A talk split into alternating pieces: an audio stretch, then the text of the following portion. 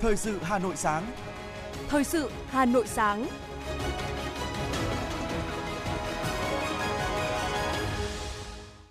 Hồng Hạnh và Công Lưu xin được đồng hành cùng quý thính giả trong 30 phút của chương trình Thời sự sáng ngày hôm nay, thứ sáu ngày 9 tháng 12 năm 2022. Chương trình có những nội dung chính sau đây. Thủ tướng Phạm Minh Chính thăm ba nước châu Âu và dự hội nghị cấp cao ASEAN-EU từ ngày 9 đến ngày 15 tháng 12. Kỳ họp thứ 10 Hội đồng Nhân dân thành phố Hà Nội khóa 16 biểu quyết thông qua nghị quyết về kế hoạch phát triển kinh tế xã hội năm 2023, đặt tên 41 tuyến đường phố mới, điều chỉnh độ dài 4 tuyến đường, phố thủ đô và một số nội dung quan trọng khác. Bộ Tư lệnh Thủ đô Hà Nội thăm tặng quà gia đình chính sách nhân kỷ niệm 50 năm chiến thắng Hà Nội, Điện Biên Phủ trên không. Dành hơn 500 tỷ đồng chăm lo cho người lao động có hoàn cảnh khó khăn dịp Tết. Phần tin thế giới có những thông tin Chủ tịch Trung Quốc Tập Cận Bình thăm Ả Rập Xê Út. Ủy ban châu Âu đề xuất gói trừng phạt thứ 9 đối với Nga. Động thái này có thể khiến gia tăng căng thẳng trong quan hệ Nga phương Tây. Áo khẳng định sẽ phủ quyết việc Bulgaria, Romania nhập gia nhập khu vực miễn thị thực Schengen. Sau đây là nội dung chi tiết. Thưa quý vị, chiều qua ngày 8 tháng 12, tại trụ sở Trung ương Đảng, Tổng Bí thư Nguyễn Phú Trọng đã tiếp Chủ tịch Thượng viện Gerard Larcher đang thăm chính thức Việt Nam – hoan nghênh chuyến thăm Việt Nam của Chủ tịch Thượng viện Pháp Gerard Larcher trong bối cảnh hai nước chuẩn bị kỷ niệm 50 năm thiết lập quan hệ ngoại giao và 10 năm thiết lập quan hệ đối tác chiến lược vào năm 2023. Tổng Bí thư Nguyễn Phú Trọng nhắc lại những kỷ niệm tốt đẹp về chuyến thăm chính thức Pháp năm 2018 và nhấn mạnh trong đường lối đối ngoại của mình. Việt Nam coi trọng quan hệ đối tác chiến lược Việt Nam Pháp, đánh giá cao kết quả hợp tác hai nước trong nhiều lĩnh vực, trong đó có vai trò của cộng đồng 350.000 người Việt Nam tại Pháp. Tổng Bí thư Nguyễn Phú Trọng trao đổi với ngài Chủ tịch Thượng viện những thành tựu của Việt Nam trong hơn 35 năm đổi mới. Việt Nam chưa bao giờ có được cơ đồ, tiềm lực, vị thế và uy tín quốc tế như ngày nay. Tổng Bí thư Nguyễn Phú Trọng đánh giá cao kết quả hội đàm giữa Chủ tịch Thượng viện Pháp và Chủ tịch Quốc hội Vương Đình Huệ, nhấn mạnh vai trò của cơ quan lập pháp trong quan hệ song phương, đẩy mạnh trao đổi, tiếp xúc cấp cao và các cấp trên tất cả các kênh đảng, nhà nước, quốc hội và nhân dân – tăng cường phối hợp, chia sẻ quan điểm giữa cơ quan lập pháp hai nước trên các diễn đàn đa phương. Tổng Bí thư đề nghị hai bên tiếp tục thúc đẩy để đưa quan hệ đối tác và hợp tác chiến lược sang giai đoạn phát triển mới. Cảm ơn Tổng Bí thư đã có sự quan tâm đặc biệt đối với nước Pháp và quan hệ hai nước. Chủ tịch Thượng viện Gerard Lacher nhấn mạnh, lãnh đạo hai quốc hội đã nhất trí tăng cường trao đổi, tiếp xúc giữa các nghị sĩ, đẩy mạnh hợp tác giữa các ủy ban chuyên môn, chia sẻ kinh nghiệm trong các lĩnh vực hoạt động của Thượng viện Pháp và Quốc hội Việt Nam. Chủ tịch Thượng viện Pháp khẳng định Pháp coi trọng vị trí, vai trò của Việt Nam và quan hệ Pháp-Việt, mong muốn làm sâu sắc hơn mối quan hệ này thông qua thúc đẩy các lĩnh vực hợp tác như công nghệ số, chuyển đổi số, chuyển đổi xanh, năng lượng tái tạo, ứng phó với biến đổi khí hậu, phát triển bền vững, quốc phòng. Song song với việc củng cố các lĩnh vực hợp tác truyền thống giữa các địa phương và giao lưu giữa nhân dân, hai nhà lãnh đạo cũng trao đổi một số vấn đề khu vực và quốc tế cùng quan tâm. Nhân dịp này, Tổng Bí thư Nguyễn Phú Trọng gửi lời chào và thăm hỏi thân tình đến Tổng thống Pháp Emmanuel Macron và các nhà lãnh đạo Pháp. Sáng nay, mùng 9 tháng 12, Thủ tướng Phạm Minh Chính tới châu Âu bắt đầu các chuyến thăm chính thức ba nước Luxembourg, Hà Lan, Bỉ và tham dự hội nghị cấp cao kỷ niệm 45 năm quan hệ giữa ASEAN và Liên minh châu Âu Chuyến thăm cũng diễn ra trong bối cảnh Việt Nam và nhiều nước châu Âu chuẩn bị kỷ niệm 50 năm thiết lập quan hệ ngoại giao. Vương quốc Bỉ, Hà Lan và Luxembourg cùng nhiều nước Tây Âu đã thiết lập quan hệ ngoại giao với Việt Nam ngay sau Hiệp định Paris được ký kết. 50 năm trôi qua, từ vị thế tiếp nhận viện trợ phát triển, Việt Nam đã vươn lên vị thế hợp tác trên cơ sở lợi ích song phương, trở thành đối tác toàn diện với Hà Lan và đối tác chiến lược về nông nghiệp với Vương quốc Bỉ. Chuyến thăm lần này của Thủ tướng Việt Nam diễn ra trong bối cảnh đặc biệt tại châu Âu cũng như trên thế giới. Giao thương giữa Việt Nam và Hà Lan cùng Bỉ đã tăng trưởng mạnh mẽ từ khi có hiệp định thương mại tự do giữa Việt Nam và Liên minh châu Âu. Hà Lan dẫn đầu các nước châu Âu trong đầu tư trực tiếp vào Việt Nam. Còn Luxembourg với vai trò then chốt trong tài chính toàn cầu đang chuyển dịch dần theo hướng đầu tư xanh. Điểm nhấn chuyến thăm của Thủ tướng cũng đang là mối quan tâm của nhiều nước châu Âu, tăng cường hợp tác chuyển đổi năng lượng và thích ứng với biến đổi khí hậu, đảm bảo an ninh năng lương thực và luân chuyển thương mại cho phù hợp với bối cảnh mới. Mỗi nước châu Âu đều mong muốn nhân chuyến thăm sắp tới sẽ thúc đẩy hợp tác trong những lĩnh vực thế mạnh của mình. Luxembourg muốn tìm hiểu khả năng phát triển thị trường tài chính giữa Việt Nam và Liên minh châu Âu. Hà Lan quan tâm nhiều hơn tới lĩnh vực năng lượng tái tạo, còn Vương quốc Bỉ nhấn mạnh hợp tác về nông nghiệp bền vững và công nghệ cao.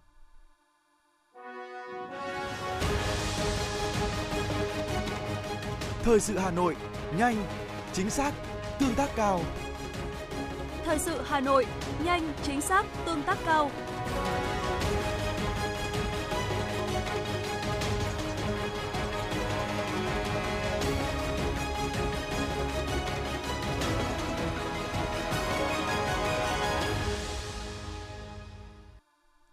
Chuyển sang những thông tin của thành phố. Thưa quý vị, tại kỳ họp thứ 10 Hội đồng Nhân dân thành phố Hà Nội khóa 16 đã biểu quyết thông qua nghị quyết về kế hoạch phát triển kinh tế xã hội năm 2023. Nghị quyết thông qua 22 chỉ tiêu chủ yếu phát triển kinh tế xã hội năm 2023. Nghị quyết nhấn mạnh tầm quan trọng việc giữ vững, ổn định và bảo đảm các cân đối lớn của nền kinh tế, kiểm soát lạm phát, thúc đẩy tăng trưởng, trong đó tiếp tục cơ cấu lại kinh tế thủ đô, củng cố phát triển các động lực tăng trưởng mới, nâng cao năng lực nội tại, tính tự lực, tự chủ, khả năng chống chịu và thích ứng của kinh tế thủ đô. Thực hiện đồng bộ hiệu quả các khâu đột phá, chú trọng phát triển toàn diện và đồng bộ các lĩnh vực văn hóa giáo dục, kiểm soát hiệu quả các loại dịch bệnh, bảo đảm an sinh xã hội, nâng cao đời sống vật chất, tinh thần của nhân dân, đẩy mạnh phát triển hạ tầng số, các hoạt động khoa học công nghệ, đổi mới, sáng tạo và khởi nghiệp, quản lý chặt chẽ, sử dụng hiệu quả đất đai, tài nguyên, bảo vệ môi trường, chủ động ứng phó với biến đổi khí hậu, tiếp tục cải cách hành chính, sắp xếp bộ máy, siết chặt kỷ luật, kỷ cương, nâng cao trách nhiệm của người đứng đầu, tăng cường ứng dụng công nghệ thông tin trong quản lý nhà nước, xây dựng chính quyền số, nâng cao thứ hạng các chỉ số PCI, PAR Index, PAPI, CPAS, đẩy mạnh phòng chống tham nhũng, tiêu cực, lãng phí, đảm bảo quốc phòng, quân sự địa phương và trật tự an toàn xã hội, tiếp tục thực hiện chủ đề năm 2023, kỳ cương, trách nhiệm, hành động, sáng tạo, phát triển. Nghị quyết cũng đưa ra một số nhiệm vụ, giải pháp chủ yếu để giữ vững ổn định và đảm bảo các cân đối lớn của nền kinh tế, kiểm soát lạm phát, thúc đẩy tăng trưởng. Cũng tại kỳ họp, Hội đồng nhân dân thành phố Hà Nội đã biểu quyết thông qua nghị quyết về danh mục các dự án thu hồi đất năm 2023, dự án chuyển đổi mục đích đất trồng lúa năm 2023 trên địa bàn thành phố. Theo đó, Hội đồng nhân dân thành phố thông qua danh mục 2.734 dự án thu hồi đất năm 2023 với diện tích hơn 9.200 ha và 1.445 công trình dự án chuyển mục đích trồng lúa năm 2023, diện tích 2.430 ha.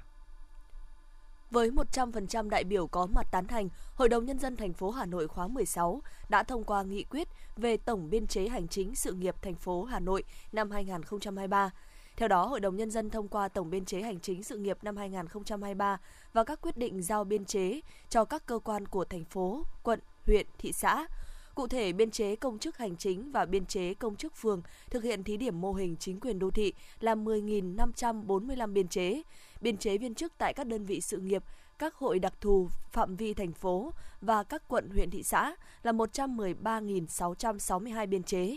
Chỉ tiêu hợp đồng theo Nghị định số 68 trên 2.000 của chính phủ tại các cơ quan hành chính là 1.079 chỉ tiêu. Chỉ tiêu hợp đồng theo Nghị định số 68-2000 của Chính phủ tại các đơn vị sự nghiệp công lập, các hội đặc thù phạm vi thành phố và các quận huyện thị xã là 10.415 chỉ tiêu. Chỉ tiêu lao động hợp đồng định mức tại các đơn vị sự nghiệp công lập, các hội đặc thù phạm vi thành phố và các quận huyện thị xã là 8.293 chỉ tiêu.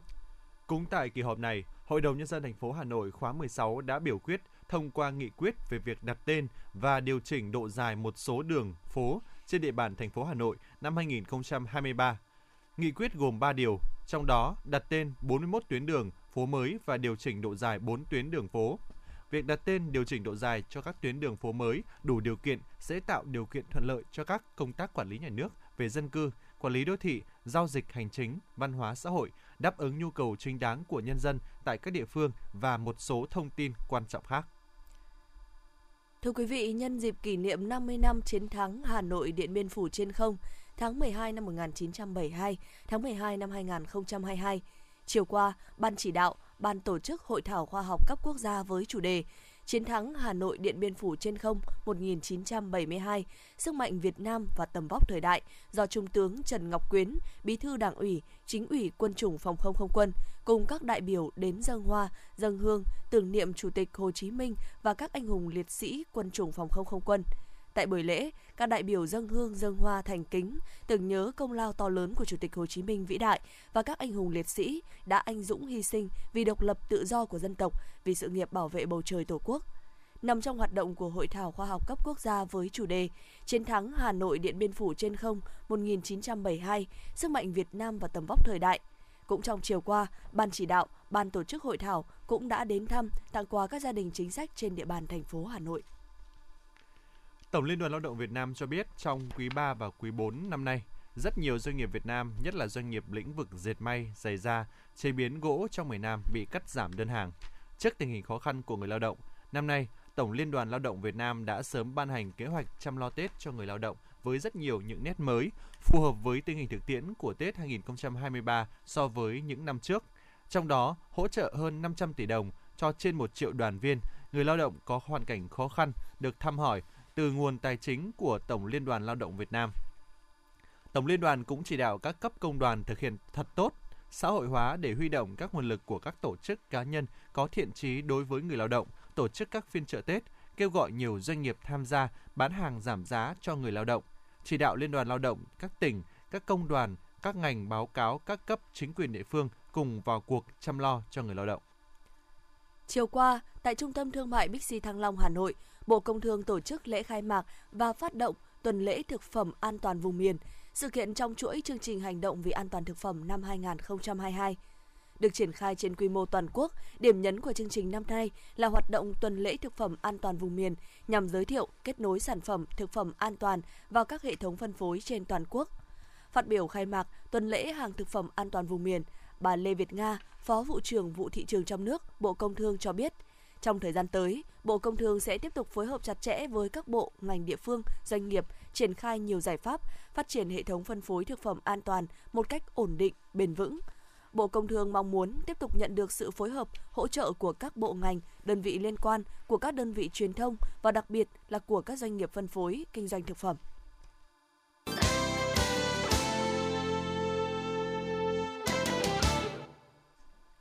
Thưa quý vị và các bạn, xác định công tác kiểm tra, giám sát và thi hành kỷ luật Đảng có vai trò quan trọng, góp phần tăng cường sự lãnh đạo và sức chiến đấu của Đảng. Huyện ủy Thường Tín đã chỉ đạo cho Ủy ban kiểm tra huyện ủy phối hợp với các ban của huyện ủy tập trung nâng cao chất lượng và hiệu quả công tác kiểm tra giám sát. Ủy ban kiểm tra các cấp trong huyện đã làm tốt nhiệm vụ tham mưu cho cấp ủy cung cấp thực hiện nhiệm vụ kiểm tra giám sát theo quy định của điều lệ Đảng. Ghi nhận của phóng viên thời sự. Đảng bộ thị trấn Thường Tín có trên 400 đảng viên, sinh hoạt ở 10 chi bộ. Để thực hiện công tác kiểm tra giám sát trong đảng đạt hiệu quả, Đảng ủy đã chỉ đạo đội ngũ cán bộ làm công tác kiểm tra, giám sát cần thường xuyên bám sát cơ sở, nắm vững tình hình của từng chi bộ và tham mưu cho Đảng ủy có hướng chỉ đạo phù hợp. Đối với các tổ chức đảng và đảng viên có sai phạm, sau khi có kết luận, cấp ủy, ủy ban kiểm tra khẩn trương, nghiêm túc thi hành kỷ luật, đây là một trong những vấn đề then chốt giúp duy trì lòng tin của cán bộ đảng viên và quân chúng nhân dân vào tổ chức đảng. Đồng chí Nguyễn Văn Học, Phó Bí thư, Chủ tịch Ủy ban nhân dân thị trấn Thường Tín cho biết. Và chúng tôi đặt chỉ tiêu là một năm là chúng tôi kiểm tra à, thường xuyên hai chi bộ và kiểm tra đột xuất là một chi bộ. Thì qua kiểm tra thì chúng tôi là, không thấy có dấu hiệu sai phạm. Đối với à, chúng tôi kiểm tra một chi bộ của nhà trường về cái công tác à, phát triển đảng đối với chi bộ qua kiểm tra thì nhưng mà do là trường là, là thay đổi liên tục. Đấy, về kể cả về cán bộ cũng như là giáo viên được luân chuyển. Đấy, cho nên là, là chưa đủ cái điều kiện để để kết đạt phân đấu. Lại có những người được cử đi học ừ, đối tượng thì lại chuyển đi đơn vị khác. Chỉ đạo với trường là tập trung là làm tốt công tác phát triển đảng. Để nâng cao cái chất độ chất lượng ừ, rồi cũng như là đội ngũ đảng viên trong nhà trường. Còn tại Đảng bộ xã Văn Bình, Đảng ủy cũng đã thành lập tổ công tác kiểm tra giám sát thường xuyên các tri bộ về thực hiện nhiệm vụ chính trị, nhờ thực hiện tốt công tác kiểm tra giám sát và thi hành kỷ luật của Đảng đã góp phần đảm bảo cho Đảng bộ xã ổn định về chính trị, tư tưởng và tổ chức, đồng thời ngăn ngừa và khắc phục những biểu hiện thoái hóa biến chất về tư tưởng đạo đức, phẩm chất lối sống của một bộ phận cán bộ đảng viên, phát hiện những điển hình tiên tiến để biểu dương, nhân rộng và kịp thời chỉ ra những khuyết điểm để sửa chữa, đồng chí Ngô Đình Tiến, Phó Bí thư, Chủ tịch Ủy ban nhân dân xã Văn Bình cho biết. Để cái việc thực hiện điều lệ đảng, đảng viên của Đảng bộ chí thực hiện rất tốt. Và qua kiểm tra những năm trước thì chưa phát hiện ra một công chí nào bị vi phạm hoặc tập thể nào vi phạm gì. Và mục tiêu của tôi là chủ yếu tập trung vào giám sát xây dựng đời sống văn hóa ở khu dân cư. Thì hai mục tiêu này đến nay đã đạt yêu cầu đề ra và biểu hiện là và có cái kết quả đó là tôi đã vừa rồi qua đánh giá của huyện thì đã đạt.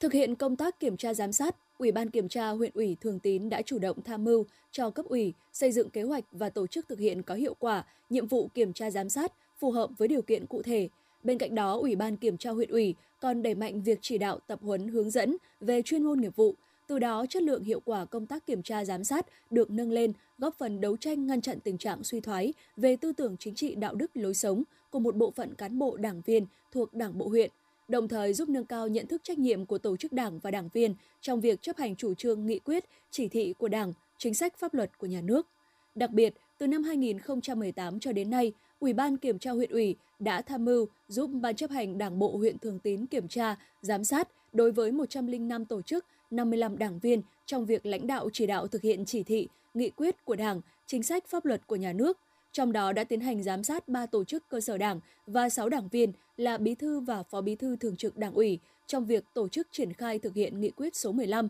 của Ban Thường vụ Thành ủy về xây dựng tổ chức cơ sở đảng trong sạch vững mạnh, củng cố cơ sở đảng yếu kém, giải quyết các vấn đề phức tạp về an ninh chính trị, trật tự an toàn xã hội trên địa bàn xã, phường, thị trấn thuộc thành phố Hà Nội.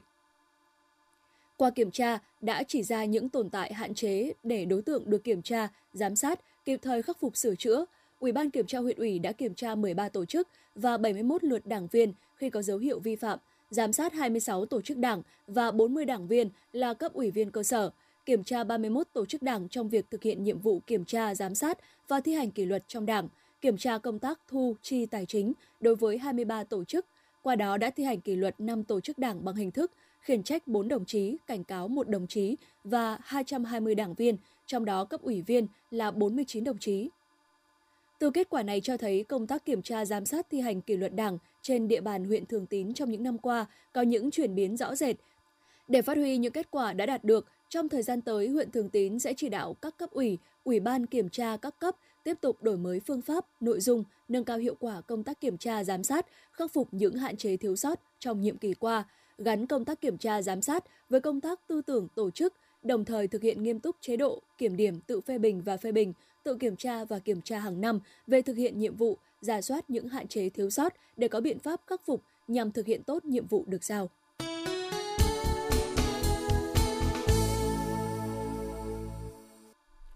Thưa quý vị và các bạn, nhằm hoàn thiện các tiêu chí xây dựng nông thôn mới kiểu mẫu, huyện Gia Lâm đã chỉ đạo xây dựng mô hình thôn thông minh ở xã Dương Xá. Đây chính là hạt nhân để mở rộng mô hình nông thôn hiện đại, góp phần tạo thuận lợi trong việc phát triển kinh tế, phục vụ đời sống sinh hoạt của người dân. Thôn Thuận Quang, xã Dương Xá có trên 500 hộ dân với gần 1.800 nhân khẩu. Từ khi thực hiện mô hình thôn thông minh, mọi việc trong thôn được triển khai thuận tiện, người dân chỉ cần một thao tác đơn giản là có thể tiếp cận được thông tin một cách nhanh chóng, thuận tiện nhất. Ông Hoàng Đình Hoan, trưởng thôn Thuận Quang, chia sẻ. Cứ phải là đưa ra cuộc họp thôn thông minh rồi cho nên là chúng tôi thống nhất ngồi ở nhà là sẽ là trao đổi với nhau và sẽ đưa lên thông báo toàn thể nhân dân rộng rãi nó thuận tiện. Chúng tôi cũng có cái hệ thống loa của thôn nhưng mà từ ngày làm thôn thông minh có cái trang zalo của thôn của các ngõ xóm nên hầu như là loa đài cũng không dùng đến. Quyết tâm xây dựng thôn thông minh, cán bộ trong thôn đã phối hợp với đơn vị chức năng hướng dẫn người dân tiếp cận, cài đặt, sử dụng các dịch vụ số, phục vụ nhu cầu thiết yếu như y tế, giáo dục, chính sách xã hội, phòng chống dịch, sử dụng các dịch vụ tiện ích như thanh toán tiền điện nước, giao dịch ngân hàng, xây dựng thương hiệu sản phẩm nông sản và làng nghề của thôn. Qua đó góp phần nâng cao năng lực cạnh tranh, chuyển dịch cơ cấu kinh tế, tăng thu nhập cho người dân. Từ nguồn vốn xã hội hóa, thôn đã huy động để lắp đặt hệ thống Wi-Fi tốc độ cao miễn phí phủ sóng khắp toàn thôn.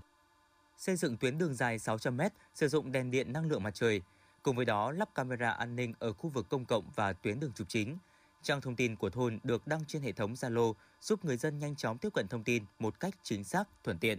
Bên cạnh đó, người dân trong thôn cũng đang áp dụng công nghệ 4.0 vào sản xuất kinh doanh, đặc biệt là quảng bá các sản phẩm đạt tiêu chuẩn ô cốp gồm hành phi, khoai tây chiên, hành sấy, tỏi sấy. Các sản phẩm đều được gắn mã vạch để truy xuất nguồn gốc và được giới thiệu, bán hàng trên những trang thương mại điện tử, góp phần tăng giá trị nông sản, mở rộng giao dịch trên thị trường. Ông Nguyễn Quang Vinh, Phó Chủ tịch Ủy ban nhân dân xã Dương Xá cho biết. Xã đã lựa chọn thôn Thuận Quang làm điểm. Thứ nhất là cái tiêu chí để thực hiện cái nông thôn mới kiểu mẫu. Cái thứ hai là muốn là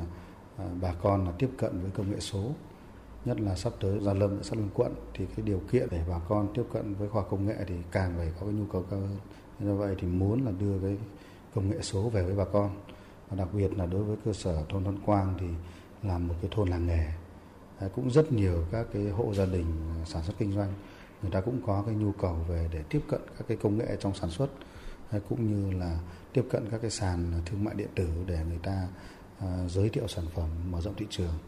và cái nữa là hiện nay là trên cái cái điều kiện mà sắp tới là chính phủ cũng đưa ra rất nhiều cái hướng là chính quyền à, điện tử, chính quyền số thế thì cũng muốn là khởi đầu là đưa cho, về dương xá những cái mà à, công nghệ mới để cho bà con được tiếp cận dần dần. Từ hiệu quả của mô hình thôn thông minh ở Thuận Quang, các địa phương khác cũng đã cử đoàn công tác đến tham quan, học tập kinh nghiệm để triển khai xây dựng mô hình. Huyện Gia Lâm sẽ tiếp tục chỉ đạo các cấp xã học tập, nhân rộng mô hình này trên toàn địa bàn huyện.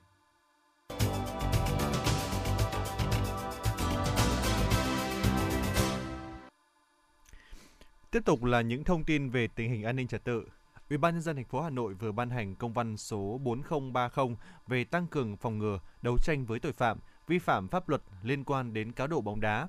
Công văn nêu rõ, thực hiện chỉ đạo của Thủ tướng Chính phủ tại công điện số 1123 về việc tăng cường phòng ngừa, đấu tranh với tội phạm, vi phạm pháp luật liên quan đến cá độ bóng đá. Ủy ban nhân dân thành phố yêu cầu thủ trưởng các sở ban ngành, chủ tịch Ủy ban nhân dân các quận, huyện, thị xã theo chức năng nhiệm vụ được giao thực hiện nghiêm chỉ đạo của Thủ tướng Chính phủ tại công điện trên.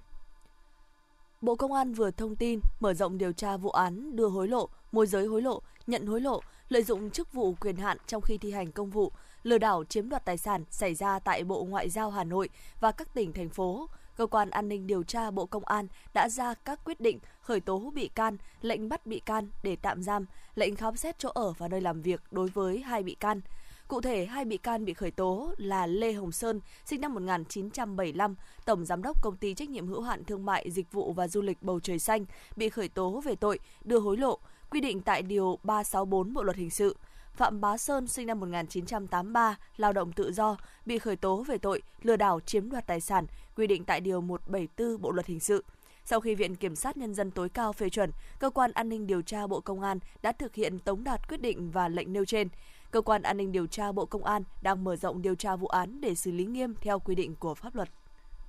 Công an quận Hà Đông, Hà Nội cho biết đã lập biên bản xử lý nghiêm 3 cơ sở karaoke bị tạm đình chỉ vẫn cố tình hoạt động.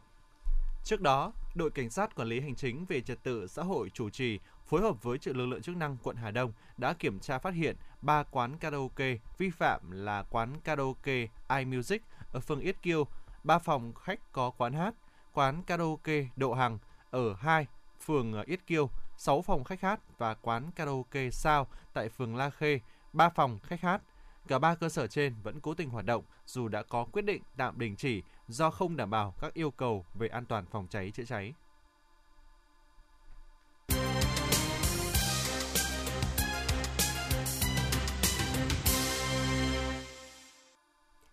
Quý thính giả đang nghe chương trình thời sự của Đài Phát thanh Truyền hình Hà Nội đang được phát trực tiếp. Xin chuyển sang những thông tin quốc tế.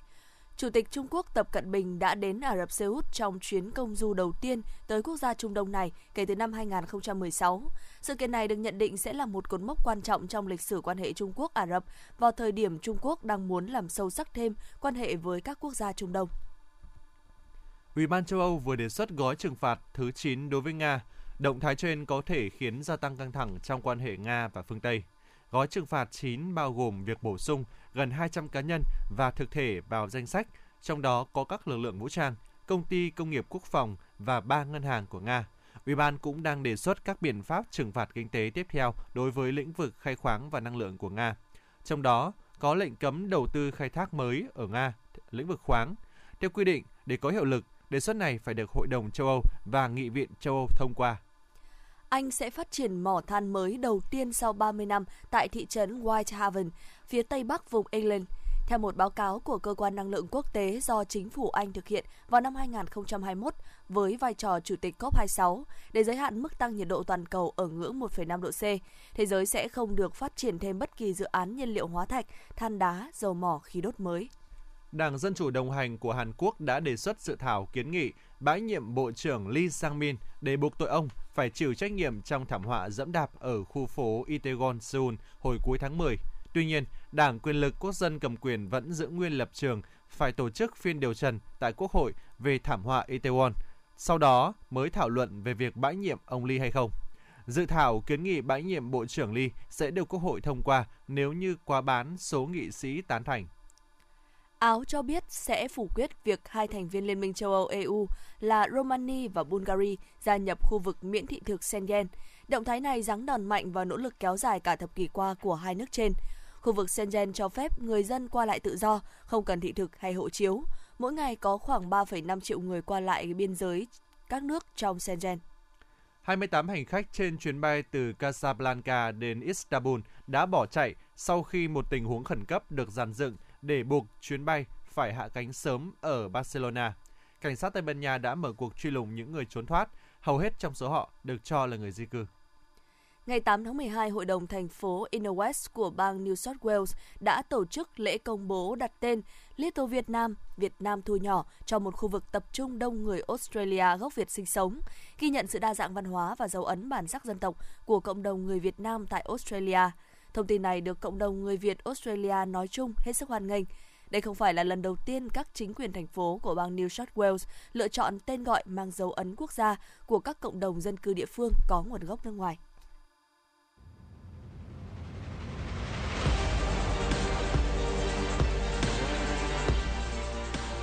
Bản tin thể thao. Bản tin thể thao.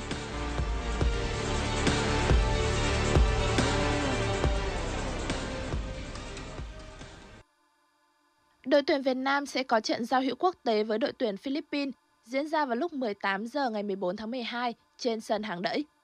Đây là trận đấu để huấn luyện viên Park Hang-seo giả soát lực lượng chuẩn bị cho AFF Cup 2022. Liên đoàn bóng đá Việt Nam đã công bố mức giá vé xem cho trận giao hữu này. Người hâm mộ có thể lựa chọn 3 mệnh giá vé khác nhau là 500.000 đồng, 300.000 đồng và 200.000 đồng. Ban tổ chức sẽ bán vé trực tiếp tại Liên đoàn bóng đá Việt Nam và sân vận động hàng đẫy vào ngày 9 tháng 12 và 12 tháng 12. Sau lượt trận vòng 1/8 World Cup 2022, cả ba đại diện của Liên đoàn bóng đá châu Á gồm Nhật Bản, Hàn Quốc và Australia đều dừng bước trước các đối thủ có thứ hạng cao hơn. Tuy vậy thành tích tốt ở vòng bảng giúp ba đội bóng này thăng tiến mạnh trên bảng xếp hạng. Theo cập nhật của Football Ranking, Nhật Bản tăng 4 bậc lên hạng 20 thế giới khi được cộng 33,57 điểm để có tổng điểm là 1.593,11. Samurai xanh được cộng số điểm lớn nhờ hai chiến thắng trước Đức và Tây Ban Nha ở vòng bảng. Với việc lên hạng 20, Nhật Bản trở lại ngôi số 1 AFC sau lần gần nhất vào tháng 8 2021. Tuyển Hàn Quốc tăng 3 bậc lên hạng 25 với 1.539,49 điểm khi có thêm 9,19 điểm sau World Cup. Son Heung-min cùng đồng đội thắng Bồ Đào Nha, hòa Uruguay và thua Ghana ở vòng bảng, sau đó thất bại 1-4 trước Brazil tại vòng 16 đội. Australia là đội thăng tiến ấn tượng nhất trong số các đại diện của AFC. Sakharov tăng 11 bậc lên hạng 27 thế giới khi được cộng thêm 45,38 điểm nhờ hai trận thắng trước Đan Mạch và Tunisia. Hành trình của Australia dừng lại ở vòng 16 đội sau thất bại 1-2 trước Argentina. Dự báo thời tiết ngày và đêm mùng 9 tháng 12 năm 2022, khu vực Hà Nội nhiều mây, có mưa vài nơi, gió đông bắc cấp 2 cấp 3, trời rét, nhiệt độ từ 15 đến 20 độ. Quý vị và các bạn vừa nghe chương trình thời sự của Đài Phát thanh Truyền hình Hà Nội, chỉ đạo nội dung Nguyễn Kim Khiêm, chỉ đạo sản xuất Nguyễn Tiến Dũng, tổ chức sản xuất Quang Hưng, chương trình do biên tập viên Nguyễn Hằng, phát thanh viên Công Lưu Hồng Hạnh và kỹ thuật viên Quốc Hoàng thực hiện.